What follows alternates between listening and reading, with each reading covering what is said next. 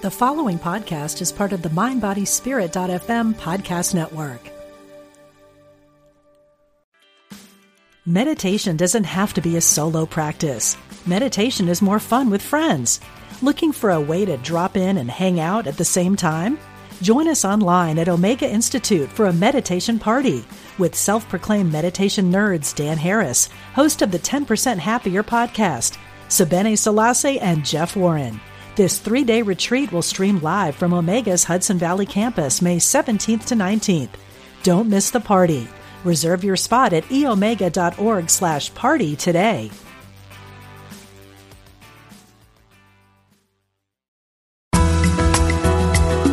Serving spiritual seekers around the world. Unity Online Radio.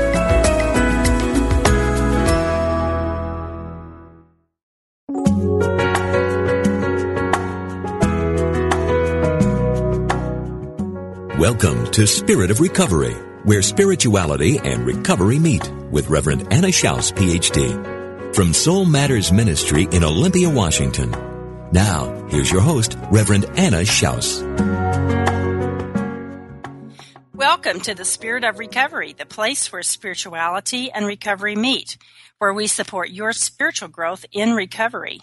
My name is Anna Schaus, and I'm your host, and I want to thank you all for listening with us today. I'm glad that you're here joining us on the Spirit of Recovery, and thank you also for your comment on Facebook. Thanks for liking us on the Spirit of Recovery page on Facebook, and for uh, letting me know how it's going for you in your recovery world and in your spiritual growth. Uh, it's great to know that what we're doing here is making a positive impact, is giving you some new ideas and inspiration to uh, participate deeply in uh, recovery. And that's great for me to be broadcasting here on Unity Online Radio on the topic of spirituality and recovery. Every week we uh, have topics that are important to the recovery community. We have guests who are down to earth, knowledgeable, and innovative. We have people that are in recovery themselves or who work with or write for recovering people. And we bring you practical information that you can use and lively discussions that get you thinking. And of course, you know that you can listen to Spirit of Recovery in a variety of ways. You can, of course, listen live. You can listen through your computer. You can listen t- through your smartphone.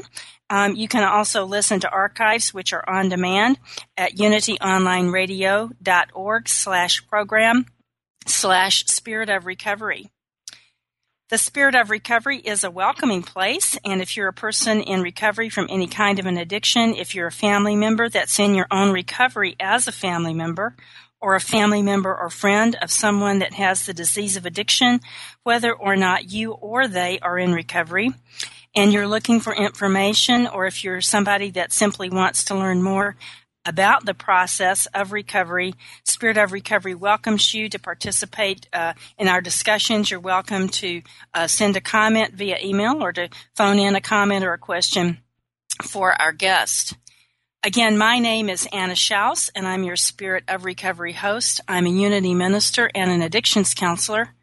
Also, I'm a person who has in my own circle of love and friendship many people that have the disease of addiction and over 30 years ago, those relationships uh, propelled me into active involvement with the path of my own personal recovery and involvement um, in a program of spiritual development as a person who is the friend and family member of those that have this disease.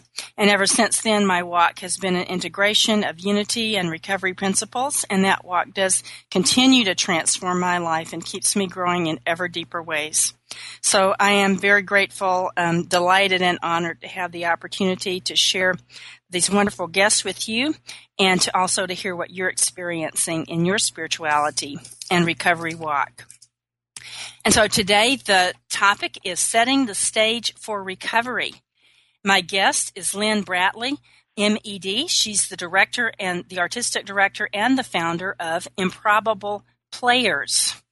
And Improbable Players is educational theater for substance abuse prevention. You know, when we see ourselves in other people's stories, it brings up connections and that awareness uh, helps us to identify with the humanity of people, with the possibilities, and also with the challenges. So, uh, my guest, Lynn Bratley, saw that possibility years ago about um, how she could, through the dramatic arts, bring stories of addiction, stories of recovery to people in all walks of life, and thereby bring hope and inspiration. Lynn, um, as I said, is the founder and director of Improbable Players. This is a nonprofit organization. And since 1984, she has hired, trained, and coached many actors and teaching artists. She continues to develop new performances and curriculum guides, and she builds relationships in the health and the theater communities. Lynn earned her BA in drama from the University of Washington in Seattle and her MED in theater education at Tufts University. In 2003, the Tufts Graduate School of Arts and Sciences presented her with the Outstanding Career Achievement Award. And in June of 2011, she was inducted into her high school's uh, Hall of Fame, and that was uh, Washington Park High School in Racine, Wisconsin. And also, I found out after I had already invited Lynn to be my guest that Lynn is a daily word reader and has been many years. And Daily Word is the inspirational uh, daily magazine that Unity has published for many, many years. So, Lynn, welcome to Spirit of Recovery. Thank you, Anna. It's so nice to be uh, with you, and thank you for the uh, lovely introduction. And yes, I do uh, read the Daily Word. I wouldn't go without it. It's really important to me. And I'll have to just say one thing. It's not. No one asked me to plug the Daily Word, but it so often is absolutely perfect for the day that I read it. It just um, it speaks to me. Yeah, great. Yeah, that's true. That I certainly find that uh, absolutely. So, um, uh, tell us about how you got interested in starting the Improbable Players. What propelled you to do that?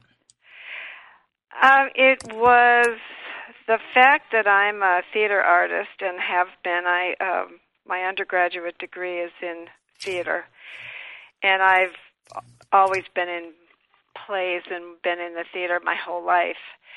And when I uh, got sober in 1984, I started to go to 12 step meetings and I listened to the stories. And I saw the stories. I visualized the stories that people were telling. I found them so fascinating. And if you've ever had the fortune to attend a 12 step meeting, you know that sometimes you're laughing and sometimes you're crying and you're always, um, it's always engaging. And I thought, wow, these feel like uh, these feel like plays to me. I saw them as plays.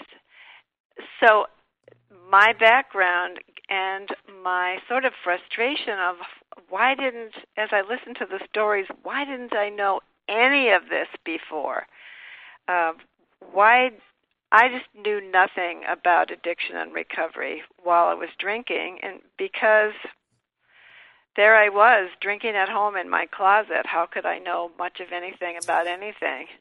So my urge was to find others to work with and to stage the story so that we could teach teach people about addiction and recovery, especially kids, so they wouldn't have to go through what I went through. hmm So, how did you get uh, once you got the idea and and wanting to share this information that you wish you'd had.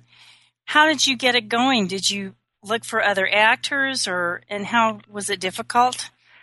Well, even while I was drinking, I was uh, I was in children's theater, and in a sort of a strange way, that it worked for me to be in children's theater because those plays are during the day, and my drinking time was five o'clock.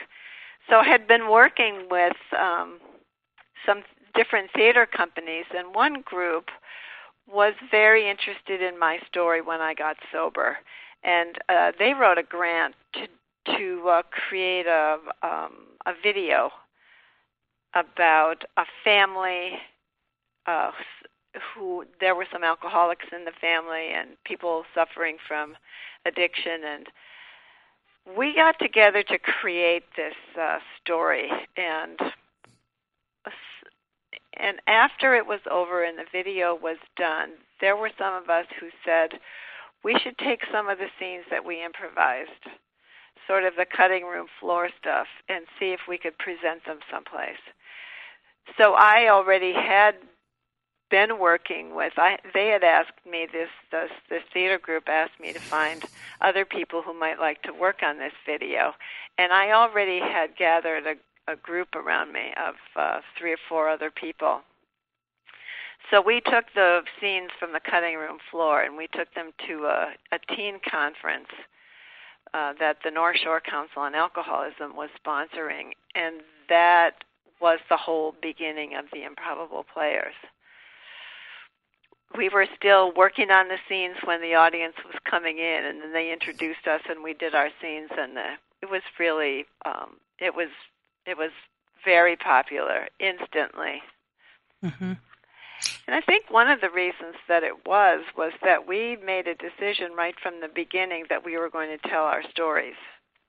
Mm-hmm. That we weren't just going to do scenes that might have happened that came from our lives, but that after the scenes were over, that we would say to the audience, um, "My name is Lynn, and I'm an alcoholic," and then we uh, would tell our tell our stories, and we would invite the audience to ask questions.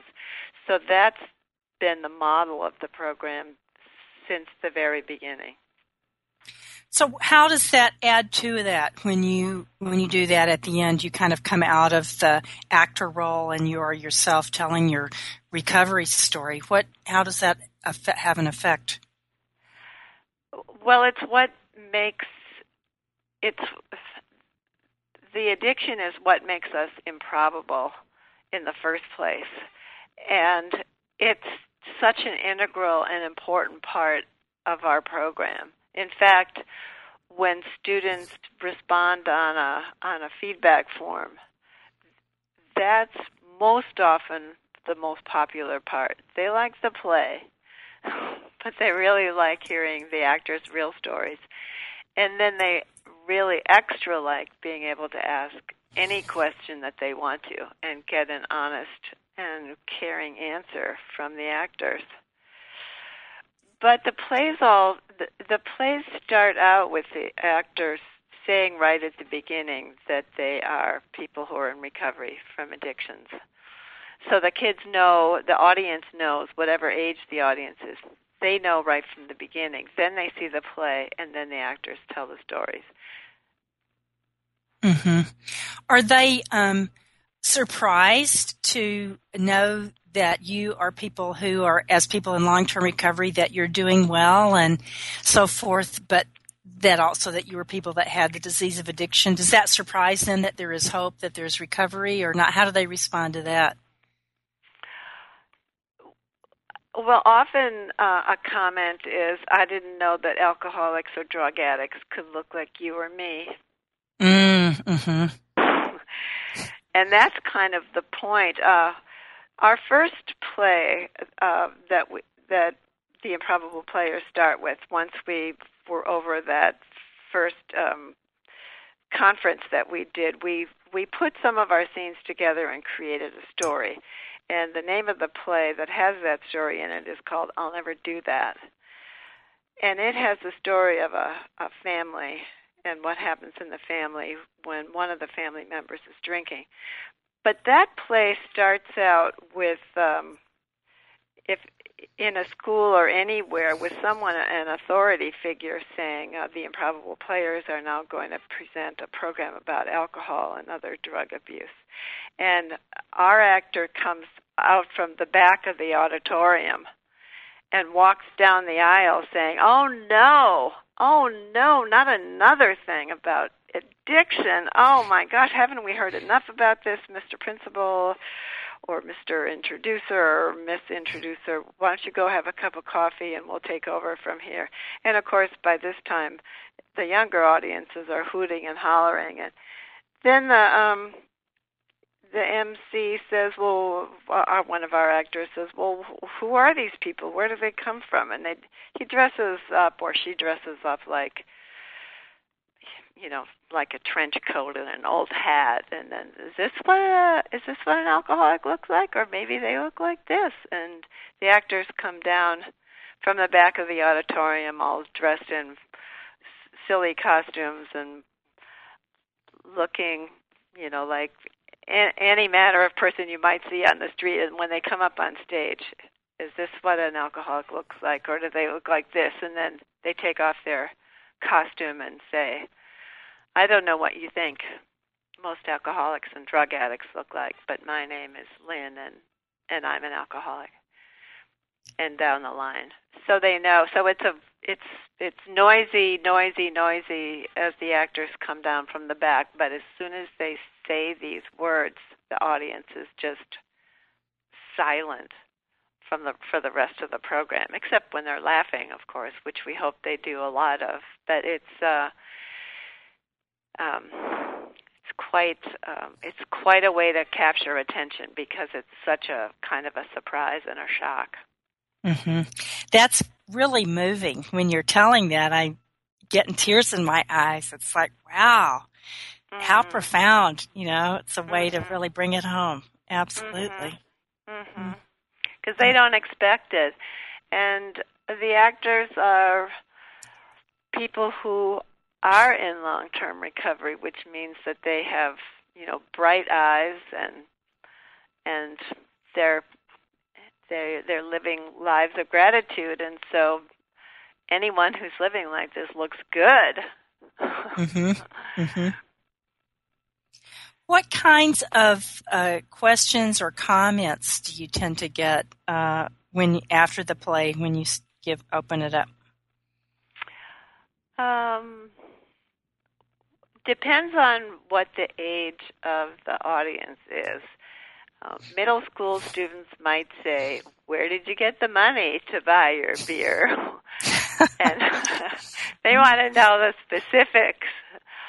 You know, how did you do it? And of course, it's our job to to be as um, as informative as possible without teaching something that we don't want them to learn. So, mm-hmm. um, you know, it, and high school kids might say, um, did you have to go to rehab or what did you get into a car accident or did you ever hurt anyone or um what's it like being in recovery? The questions are really quite amazing i think. Uh, good questions good thoughtful questions.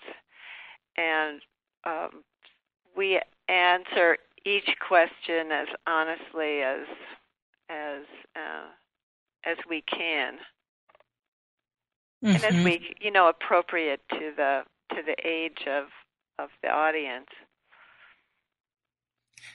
Do um do do you, does it tend to the students tend to be relating to it from their own perspective or maybe from a parent or an older sibling or a sibling perspective oh i'm seeing my parents do this or whatever or, or can you tell from what they're saying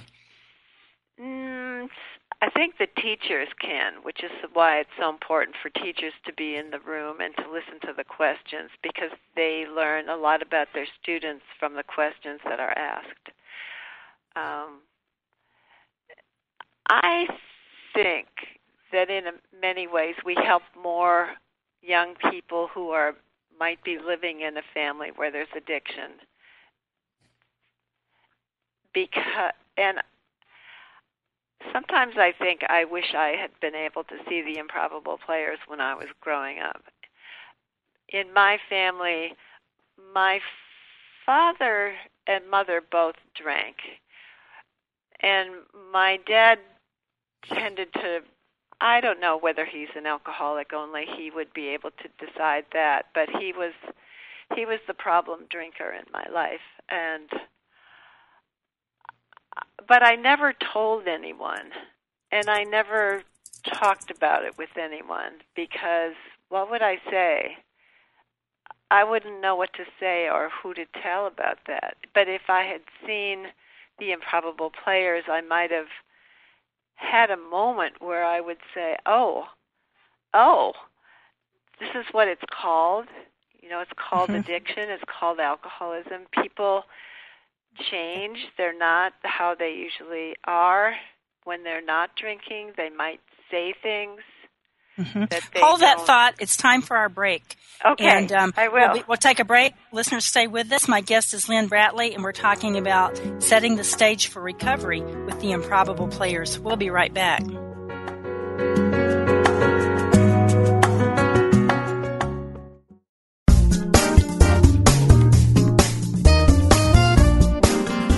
You're listening to Unity Online Radio, this programming is made possible through the generous love offerings of listeners like you. If you feel spiritually fed by this programming, we invite you to contribute. Go to www.unity.fm and click on Donate Now.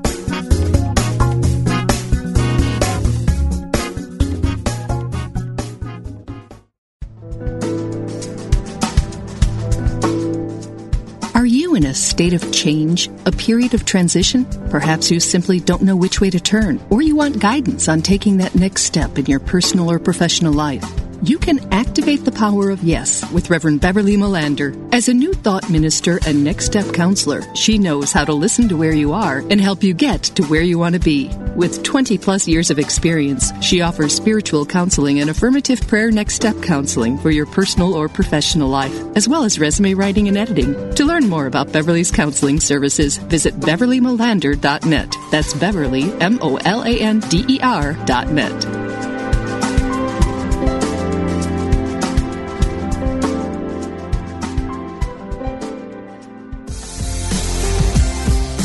Are you tired of life slamming the door in your face? Did you get another rejection letter, pink slip, foreclosure notice, or go on yet another bad date? Does it seem like the older you get, the more hopeless life seems? Are you ready to stop taking no as your final answer?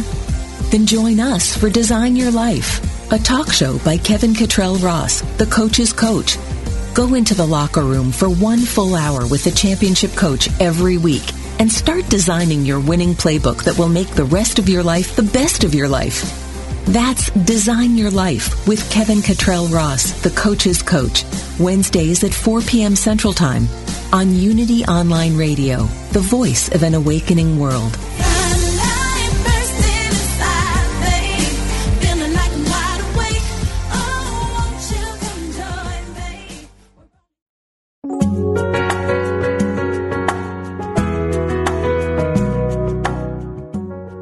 Listening to Spirit of Recovery with Reverend Anna Schaus and her guest. If you have a question or comment or experience with today's topic that you'd like to share, call us now at 888-55-UNITY. That's 888-558-6489. Call now or email us at Spirit of Recovery at unityonlineradio.org. Now, back to the program. Welcome back to Spirit of Recovery. My guest is Lynn Bratley, and our topic is setting the stage for recovery. We're talking about Improbable Players, which is the company that Lynn founded and that she is the artistic director of. Uh, the Improbable Players are educational theater for substance abuse prevention. They uh, tell stories in the using the dramatic arts to um, high school students to middle school students to other audiences to health uh, professionals and so forth to help people identify with the stories of addiction and recovery and know that indeed there is hope that there are uh, ways through this. If you'd like to learn more about lynn and improbable players uh, you can go to their website. It's www improbableplayers.org. And that's I M P R O B A B L E players.org, improbableplayers.org, and you'll find out lots of great information. They get around and get a lot of recognition and do a lot of wonderful work. Before Lynn and I get back to our conversation, I invite you to join me in the Serenity Minute, which is a moment to relax, to share with me a constructive idea, and to take just a moment in the quiet and make that conscious contact with your higher power. So I invite you to relax, to be aware of your breath. to let that breath relax you from the crown of your head all the way through your body temple, to allow your mind to relax, and share with me this constructive idea. I find my authentic self full of hope, full of life energy as I relax and make this connection with my higher power. I find my authentic self full of hope, full of life energy as I connect with my higher power. And now I invite you to relax for a moment in the quiet with the Serenity Minute.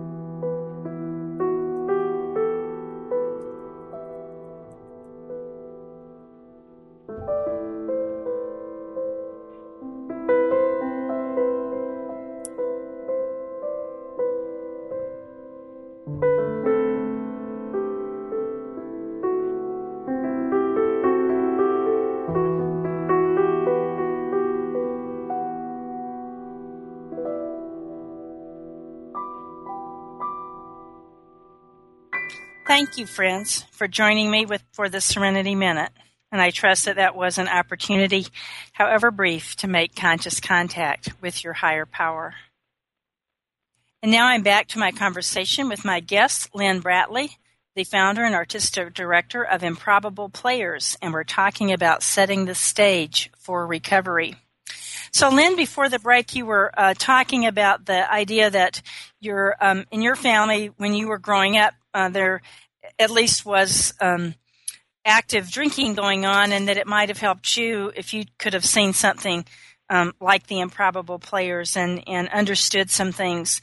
So, what what is it that you think the improbable players uh, does for the students, the middle school and high school students that see it, that helps them maybe with their family situations? Well, I, I think that they can see that they're not alone, that addiction happens in families. It's not their fault. Um, they didn't cause it. They can't control it. They can't cure it. Actually, one of the characters even says that. He said, "I thought it was my fault."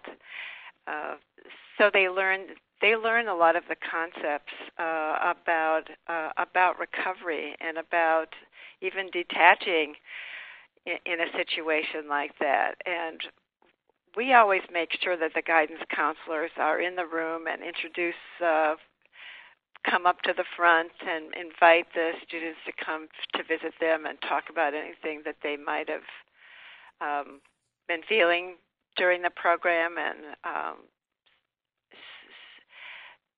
we make sure that the teachers have a discussion guide so that some so that these things can be processed and talked about. I mean, addiction so, is a family. It's it's a family disease, as we learn, and as I feel that it's a, that we provide this service in in in helping people be able to visualize this from the story on stage. Mm-hmm. That yeah, that's a real uh, incredible resource. That really makes a lot of difference. It sure does. It sure helps uh, young people to start knowing early on, you know what what might be happening in their families. So tell us about the actors. How do you how do you find people? And you've been doing this since 1984. So have you kept the same people all along, or how does that work? And how well, do you that develop? would have been my ideal is to have the same people stay on forever and ever because every group that I get in each each of our plays is a four person play, usually two men and two women. But people have career moves and geographic moves and they come for a while and some come for a long time, even 15 years, some people, and some people can only stay with us for a season or less. Um, primarily word of mouth, primarily networking is the best way. We've tried putting ads in, but if you're not in recovery, you don't know must be in recovery. You don't know what that means. Mm-hmm. So uh I have such a high caliber of uh, young people who are working for the Improbable Players now. I have um, many have their degree in theater. Some of our are even their masters in in theater education. So they're um, they come to the improbable players because they so much want to give back because they love their recovery and they love their their talent in theater or music and and uh, if you want to see some of their responses, uh, could check the website on the actor page. There's a lot of actor interviews. It's just uh, it's pretty exciting being an improbable player. It's it's a lot of fun, and even though um, we know for our for ourselves that in a in a lot of ways we're not courageous people. We're people who um, admitted we were powerless, but audiences see us as courageous. That we would uh, stand up in front of them and say that we're alcoholics and drug addicts who are in recovery. Mm-hmm. Now, do the actors help create the plays? Is that how does that work? How do you begin a to, you know develop a new play, carry it through? How does that all work? It it actually usually starts uh, with uh, teachers. We had been doing I'll never do that for many for many years, and they came to us and they said we want to have you back every year, but we don't want the same play. Do you have anything about peer pressure? So that's how our play Running on E got developed. And uh, the name of it came from one of the actors who said, after a rehearsal, she said, I'm running on E. And she meant empty, but said, oh, there's the name of the play. Um, but the stories come from the actors' lives and are pieced together to create a dramatic um, through line or dramatic mm-hmm. story. Mm-hmm. It's just come up. Actually, today I had a conversation with one of our New York actors, and they did a program, um, and the teacher said, uh, "Can do you have anything about um, um, uh, what, uh, bullying and how that's affected by addiction? Do you have anything about the way that kids kind of are abusing their computers and?" how is that connected to addiction? So he said, could we, we'd like to do some um, rehearsals down here in New York and come up with some new scenes. So then that's, it bubbles up. And it's like we just can't not do it. And the, and there's a as as we've all been reading, there's a crisis around uh, prescription drugs and opioids and pills. And this has bubbled up. And so the boston cast has been interviewing young addicts who are in recovery and and hearing how their story happened. I can't write that story now because my my story was you know drinking wine in the closet. I have none of these street experiences. So as it bubbles up we you know we have to we have to get together. We have to write the stories. So I on, I saw again on your website this what you're talking about now the play about the prescription drug abuse that mm-hmm. you are looking for um, young people who have experienced that who are now in recovery and talking to them and getting their stories. So how do you find them and are they willing? Do they want to do this or how does that work? Oh, very much. In fact, um, one of the board members said, "You should interview my son. He's got a an amazing story. So and so we did, and um, and then one leads to another. One another one of uh, my teachers said, "I I know this man whose daughter," and so we interviewed her. And and some of our actors actually have that experience. So we're bringing them we're bringing their stories together and creating a, a new piece. I don't know that it will be a through line play, but um, this is also called applied theater, where you take realistic stories and dramatize them. Mm-hmm.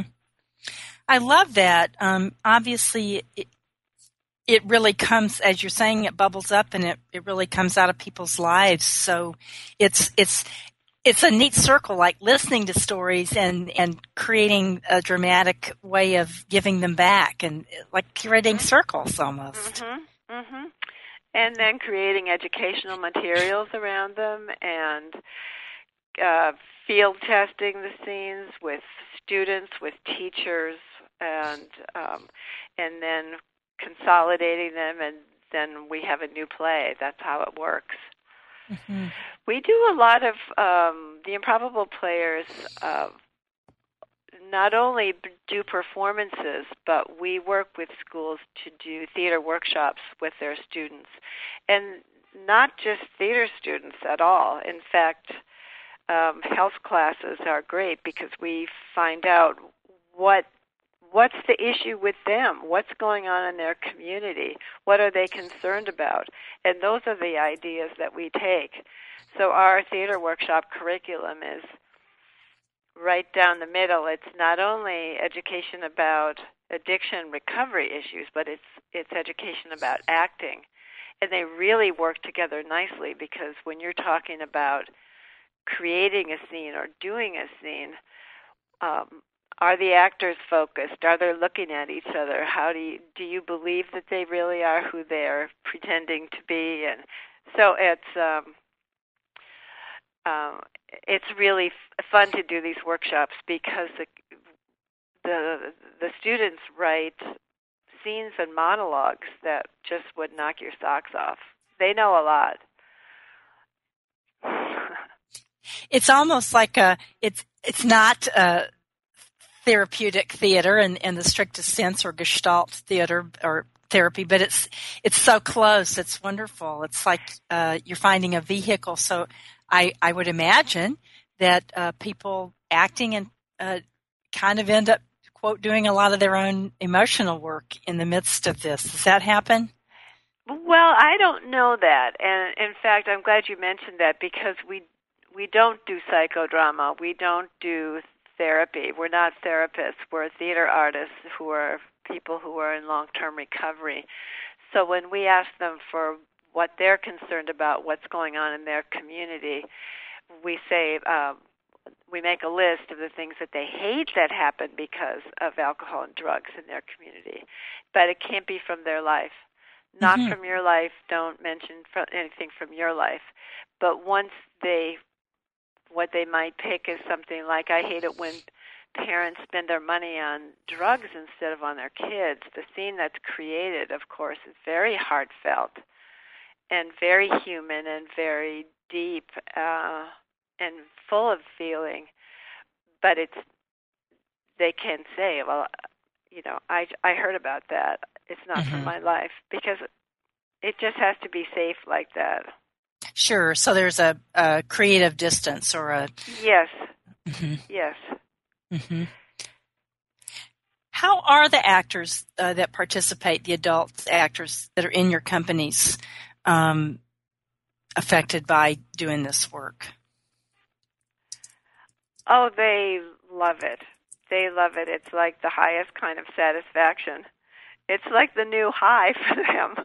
It's uh-huh. just uh, it's just um, joyful. It's it's uh, it's it's very joyous for them. Yeah, because it all it always ends the same way with them being able to tell their story of um, their long term recovery. Mhm. Mhm. How many uh, actors do you have? And you said so you've mentioned two companies, so you have two different companies, and um, yeah, I have um, about sixteen more. I'm trying to count the pictures. They all have their headshots on the wall of the office here. mm-hmm. And uh yeah. So mm-hmm. there are actors. There's a troupe in New York and there's a troupe in Boston. And each play that we do has um at least two or three people know it so that if if someone gets a job say acting in a movie they can they can have their understudy do that, or there's another person that knows that part. Mm-hmm. Mm-hmm. For my listeners' benefit, do you um, go all over the country, or do you mostly present locally up in, in the Northeast U.S., or uh, how would my listeners be able to see or a play or not? Um, well, we're we are heavily in the Northeast, in Boston and New York, but we do travel, and uh, I think the last really long trip we took was to San Antonio for a for a conference for an adult conference about health um, health education. So we travel all over, uh, and we sometimes will send um, one actor. I've been around to many um, venues teaching people how to start their own troupe in a way, their own educational troupe. So we're prepared to do that also. Great. So you help people establish um, companies in their own areas if if they want to, and if they wanted to do that, yes. Mm-hmm. Great. Are there uh, some that you have felt like are, are still going that you've helped other people start, or do you keep in touch with them, or? Oh, um, I'm not. I did go. Uh, we used to improbable players used to have a troupe called the Next Generation, and you had to be sober and over 65 to be in that troupe. And they went all over. I had five actors in that troupe. Uh, they went to the AARP conferences and Aging with Dignity conferences, and they came. Hold that, hold it. Uh, that's great. Well, we got time for a break. Listeners, stay with us. We're talking about uh, setting the stage for recovery with my guest Lynn Bratley and the Improbable Players. We'll be right back.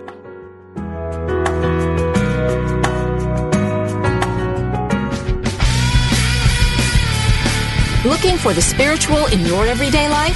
Searching for meaning in the meaningless? Check out the book Rants to Revelations by Reverend Ogun Holder. Using his characteristic wit, humor, and storytelling, Reverend Ogun brings spiritual insight into practically every arena of human life. From issues of spiritual growth and family life to deep theological concerns about God and reality, he combines personal narrative with philosophical and scientific understanding to bring a fresh perspective into the life of faith in today's postmodern world.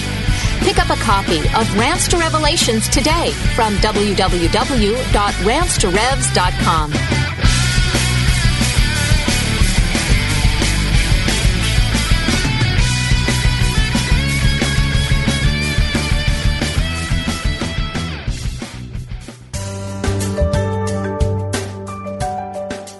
Have you ever considered that everything you think and say is a prayer to the universe? Are you sending a positive or negative message? Join Reverend Beverly Molander and her guests on Affirmative Prayer, Activating the Power of Yes, to find out how they activated the power of yes in their lives, their communities, or the world. If they can do it, you can too. Listen to Beverly Molander and her guests live every Monday at noon Central, 1 p.m. Eastern on Affirmative Prayer, Activating the Power of Yes, only on Unity Online Radio, the voice of an awakening world.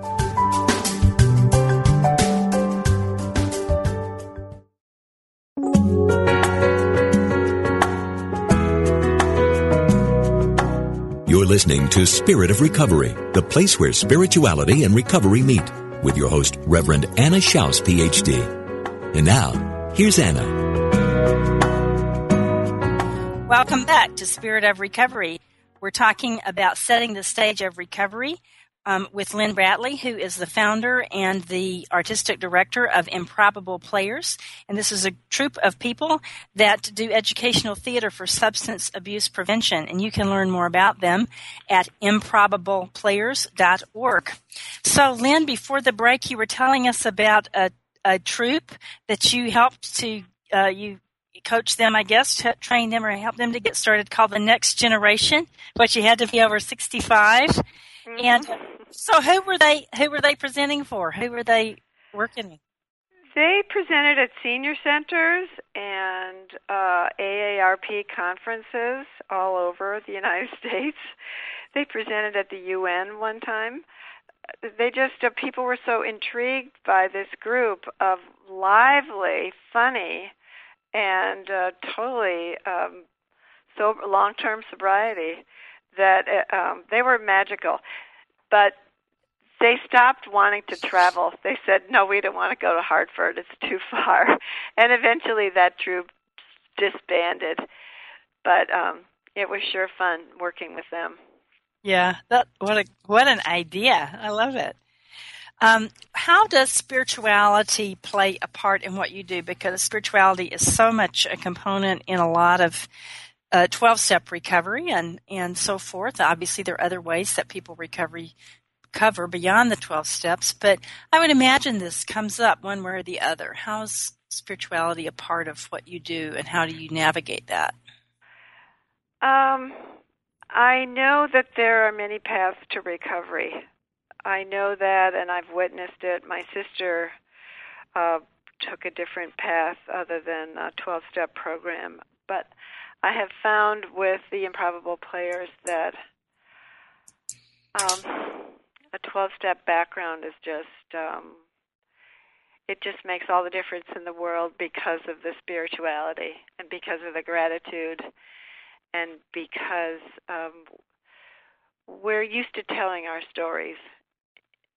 Uh, of course, we as improbable players never ever mention Alcoholics Anonymous or Narcotics Anonymous or any of the 12 step programs. But just, it's against the traditions and it's just, it would never, never be done. Um, and so I feel that that's a whole piece of the training that I don't need to do. I might teach people how to play a part or how to tell um, or how to answer a question that they might not know how to answer for a middle school, say, for example. But I don't have to mess with that because it's kind of built in. It's kind of built into people as part of their recovery. Does that make any sense? Yeah, let me see if, uh, if I can understand it a little more clearly. So, is it so for example, I'll just ask, and you can say, no, that's not what they do, or it is. But so when somebody's telling their story after the play, when one of the actors is, and they uh, do they say anything about I had a spiritual awakening, or I participated with a group of people that helped me uh, find a higher power, or not, or how do they frame that? Um, occasion, I I try not to control what they say in their story, their own story um, they mostly might say I got a, a lot of help from a lot of people. Mm-hmm. But I have to say I went I went with an actor to uh to one of the small group discussions. Sometimes the question and answer and the discussion part of it happens in the auditorium or in the large room wherever the performance is, but a lot of times it's held in small smaller classrooms or smaller rooms and uh one of the students actually asked that question to the actor and they said how do you how do you stay sober? And uh the actor said um i i pray. I ask god for help every day. And those kids just spontaneously gave him a round of applause. Hmm. so and i'm so i'm glad that he did it. But i leave it up to the actor whether they do that or not whether they hmm. bring up any kind of spirituality.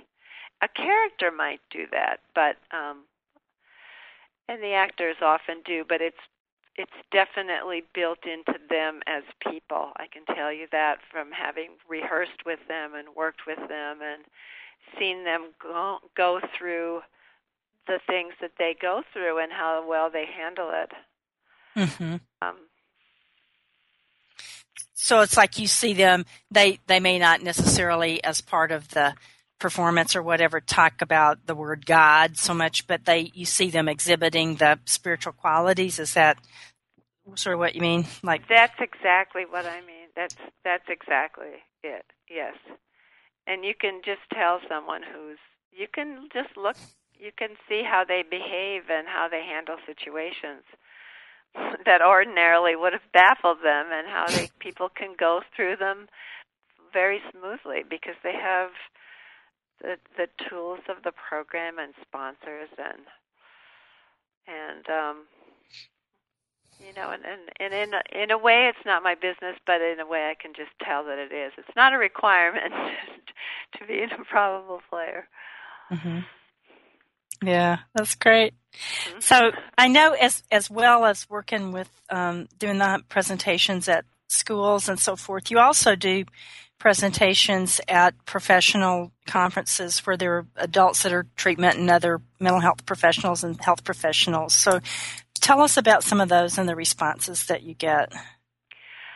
I've I myself have done one woman presentations at recovery at recovery centers and I think it's um I can tell by the questions and the response that it's very moving to for people to see that you know I just sometimes you don't want to get sober because you feel like what's my life is going to be empty. There's nothing there's going to be nothing to do. And I think we bring a lot of hope um, to that population. I've I've performed in prisons and it's the same thing. There's so much hope that you bring as a recovering person. Um, we were we performed at the Harvard Medical School treating the addictions conference last year, and uh, people wrote down their thoughts. I just I'll read you uh, one person's response, which I liked. She said, uh, or he, absolutely incredible, powerful, moving, hits you like a thunderbolt. If you have lived through anything like this, you need to be warned about how incredibly deep this little program is. Hmm. People mm-hmm. like the experiential kind of learning and um, and found it a, a very refreshing way to teach people about uh, addiction recovery issues.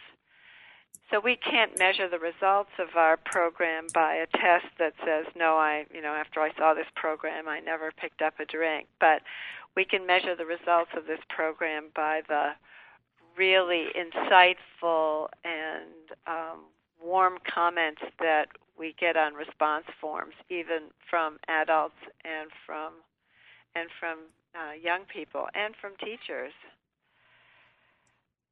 So um, I have a lot of the student response on um, on the website if people want to look at that. Mm-hmm. And I know you got a grant um, a couple of years ago to to develop some ways to document how the effectiveness of the plays and workshops. So, eh, do you do that through your questionnaires? You do some qualitative uh, research, collecting comments and stuff, or we always we always uh, gather comments because it's important for us. As I said, that's where we find out if uh, teachers, for example, would like to know, like, why could you do could you do a presentation about this or that or the other thing. But um, so everything that we collect is qualitative. We don't have any. We don't do any counting. Uh, for better or for worse, we did get a grant to to uh, see if we to see if we could be uh, an evidence-based pr- program, but mm-hmm the way that it, the the questionnaire was designed and everything, I I was kind of relieved on, to be honest, that we that we didn't go that route because I don't we don't I don't think that there's any way that you can measure except that the students are absolutely silent. That's that's a big requirement for education is that that the student is listening if you're listening, then you have a chance to hear something. If you hear it, you have a chance to act on it, and and the and the feedback form, the response forms, and the invitation from the guidance counselor. I feel that there are a lot of, and the guidance counselor can say we had a lineup of kids wanting to talk to us after the program. I think these things are very powerful indications that the improbable players are having a, a good effect on student population. Gets kids talking, fits into the curriculum where they need it to fit in, um, and makes a difference. Mm-hmm. So, Lynn, how is your life different now because you decided to do this back in 1984 than it would have been if you'd have said, "No way, I'm not doing that. I'm going to Broadway. Forget it." Oh, I was never Broadway bound. I was always uh, my my background is education, and so I have a passion for teaching. And this is um, the Improbable Players has been a gift to my sobriety. totally a gift of my sobriety and, and because in my higher power and how I was guided to do this and and now it's um I I I don't know who said it don't don't leave before the miracle start, starts and um I just feel like that's my tenacity is you know I'm now I just have a whole new group of young people that are are working with improbable players as program managers, as salespeople, and they they have a passion for getting it out there. And so, the first 30 years is just the tip of the iceberg. And by the way, next October will be our 30th anniversary, but wow. we haven't even begun to um, to to discover the possibilities of uh, teaching people through arts and theater. Mm-hmm. What's next? Do you think? Uh, what's the next horizon with, for this? I'd love to have a documentary that could um, that could go out as well as improv, as well as live shows. I think the live shows are really exciting and important. Um, maybe um, so that I'd like to have a documentary and be a national company if possible there's a lot of people in recovery around the United States who I think would just love to be part of a program like this. I think so. Lynn, thank you so much for being my guest today, and you and thanks for the work that you and the Improbable Players are doing. It's absolutely incredible and um, just so welcomed and, and wonderful. So thank you so much. Anna, it's been a pleasure talking with you. Thank you. You're welcome. Thanks for listening with us today on Spirit of Recovery. Have a beautiful week. Know you're in my prayers, and we'll be back next week on Spirit of Recovery. God bless.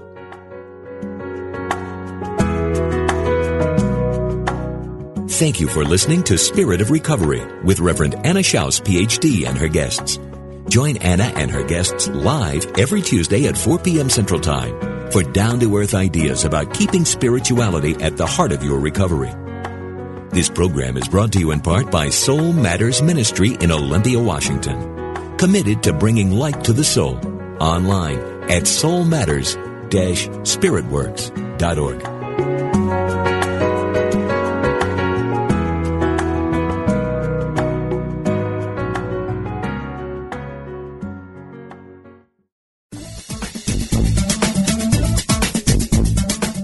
Whether you love the Bible or hate it, turn to it daily or refuse to have it in your house, The Bible Alive, Exploring Your Spiritual Roadmap is a program designed just for you. Unity Minister Rev Ed Townley presents the Bible as a practical, powerful spiritual roadmap full of wisdom and guidance for the challenges of life today. A roadmap for your spiritual journey. Isn't that just what you're seeking? Listen live every Wednesday at 3 p.m. Central Time for The Bible Alive, exploring your spiritual roadmap with Rev Ed Townley. Only on Unity Online Radio, the voice of an awakening world.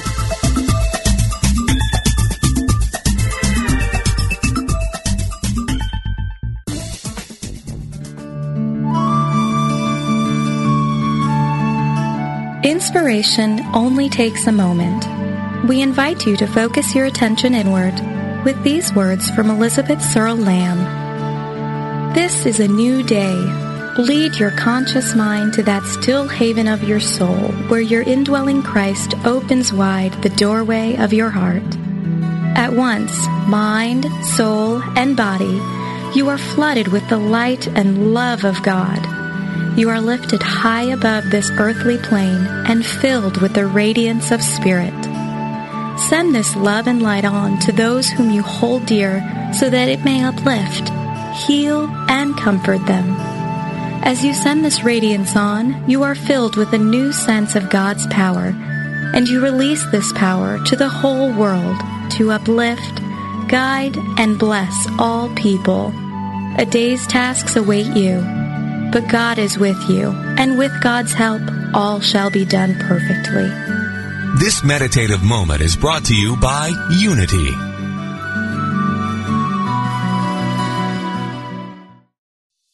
Intuition is our spiritual GPS and the single best tool that we have for navigating our lives. I'm Victoria Shaw, And on my Intuitive Connection podcast, I will share with you the ways to connect with your intuition and awaken the gifts of your soul. In each episode, I'll draw on my own intuitive gifts and my training as an Ivy League trained counselor and psychologist to help support you in reaching your highest potential. Start listening now on Mind Body Spirit FM Podcast Network or wherever you find your podcasts.